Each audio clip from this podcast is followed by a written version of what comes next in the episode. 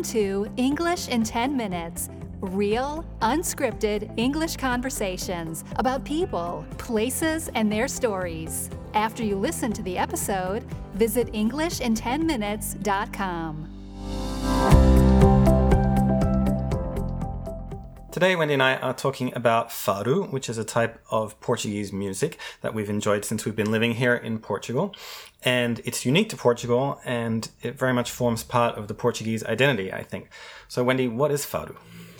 What is fado? It's a bit hard to explain. Well, the word fado means something like fate or destiny, and the music is very much filled with emotion and often quite sad emotions.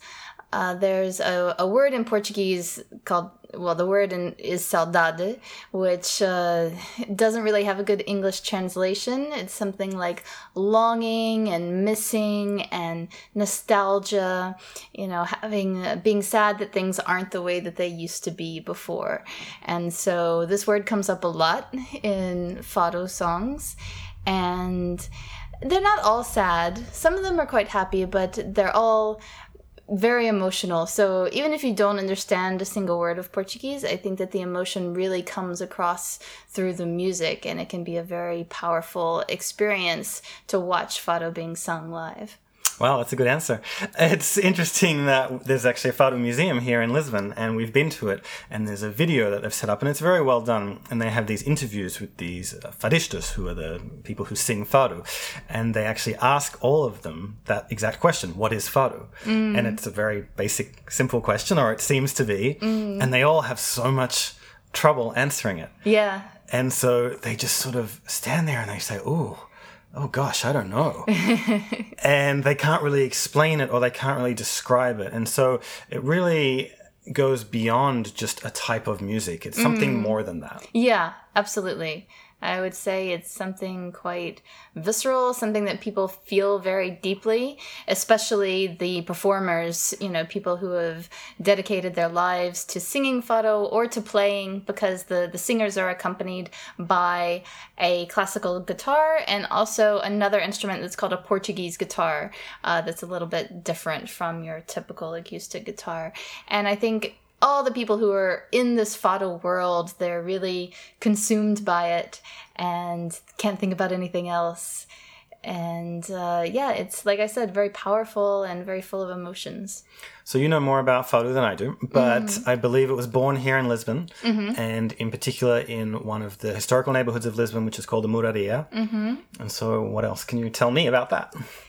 Yeah, so it Fado came about uh, initially in Mouraria, which was a very poor neighborhood, and so it was very much a music of the working class and and the lower classes. It was actually sung by prostitutes in many cases.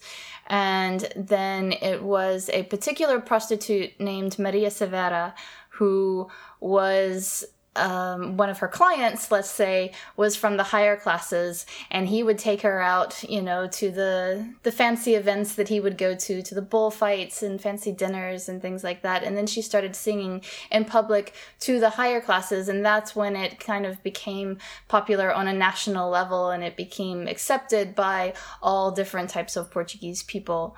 And then it was much later with Amalia Rodrigues who really made it internationally famous. And she toured all over the world and filled theaters and stadiums. And that was, was when Fado really became known around the world. And the same thing happened with us because we knew of a song that was sung by Amalia, uh, mm-hmm. uh, which in translation is called the Portuguese House. Mm-hmm. And so when we were thinking about moving to Portugal, this became a kind of um, just a, a, song that we would think about sometimes because we were aware of the song and we also wanted to move to Portugal, have a Portuguese house, so to speak. Not mm-hmm. exactly the, the one that she describes in the song.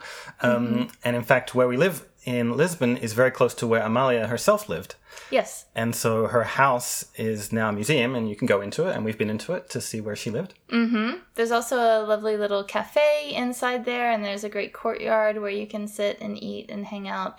So yeah, it's a beautiful house, and all of her furnishings and everything is there just as she left it when she died. Um, yeah, so Amalia, she's known as the Queen of Fado, and she is definitely the most famous Fado singer. She's not alive anymore. She died in 1999. I believe. But there are others who have come after her. And now there are fadistas who are kind of modernizing fado a bit. So you have kind of a new kind of fado that's being sung now. And it is more modern, more kind of I don't know, upbeat and maybe something a bit more attractive to younger people. But the traditional stuff is also still very popular, at least among certain circles. Yeah, it's a very traditional country, so yeah, I'm sure some people maybe aren't really happy with this new direction that some fado might be going in, but um, so be it. Yeah. So there are quite a few different ways that you can see fado in Lisbon and elsewhere in the country, I'm sure as well. Um, yeah, it's really mostly a Lisbon thing. At least the fado that I know and the fado that we hear in Lisbon, that is from Lisbon. There, there are one or two other cities that have their own type of fado. Coimbra is one of them, but it's a different style. Um, and if you if you listen to very much fado, you'll be able to to pick out pretty quickly which is Coimbra fado and which is Lisbon fado. And I think that Porto might have its own kind of fado as well, if I remember right. But yeah, it really is specific to Lisbon, at least the kind that we're talking about right now. So a lot of people who come here as tourists, especially those who come as part of a group tour, will go to these fado houses, which are in the Alfama. Alfama is the most famous of the historical neighborhoods of Lisbon. It's not the Mouraria, which is where fado was born, but it's essentially the neighborhood that's next to that.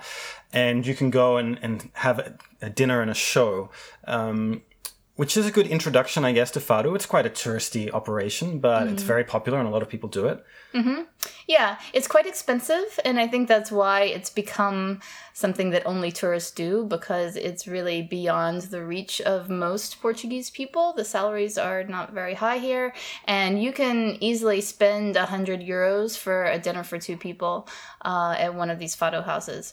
Now you do get a performance, uh, you know, along with your meal, so you can think of it as paying for the performance and the meal together, and you know maybe that's not such a bad price and and the quality is very good of the performance if you go to one of those places. But i prefer to go to kind of dive bars where the quality might not be so good and you never really know exactly who's going to be singing on any given night.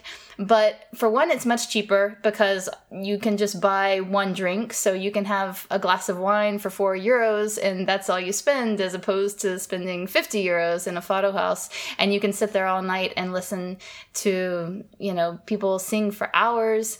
And it's very, very intimate. It's a really, um, really small bar. And there's no stage or anything. The singers are just standing, you know, right in the middle of the crowd. And that's my favorite way to watch Fado. Yeah, and even sometimes, even though there are dive bars, like you said, sometimes some famous Fado singers come and sing at these places, right? Yeah, yeah, that's true. Uh, I There's one particular bar uh, that I like to go to, which is called Chico. And one night I saw Marisa in Tasca do Chico. And Marisa is the most famous Fado singer who is alive today, I would say. Um, so she is in her early 40s, and she she was actually from Mozambique originally, but then she moved to Lisbon when she was very young, about three years old, and kind of grew up in the Mouraria. And so she sings, I would say, traditional fado and she did not actually sing the night that she that I saw her there, but she was sitting at the table right next to me, and some of the other fadistas who were with her and were her friends and sitting at her table, they did get up and sing. I didn't know them by face. Maybe they were also famous, but I don't really know that many famous fado singers, so I didn't recognize them to see them. But it was a fantastic show that night. So yeah, it's it's always a gamble as to what you're going to get. Yeah, but I guess that's part of the attraction. You see a similar thing in comedy clubs um, in New York, for example, where mm-hmm. some of the famous comedians like to go to these kind of crummy little comedy bars when they could sell out a huge arena, mm-hmm. but they prefer to go to these little ones, and it's a lot more intimate and it's a, a different experience for them. Yeah, for sure. All right, so hopefully we'll see some more fado while we're living here. I'm sure that we will.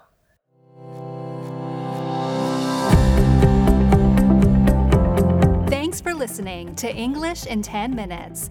To download a worksheet for this episode, including the most useful vocabulary and a full transcript of the conversation, visit Englishin10minutes.com.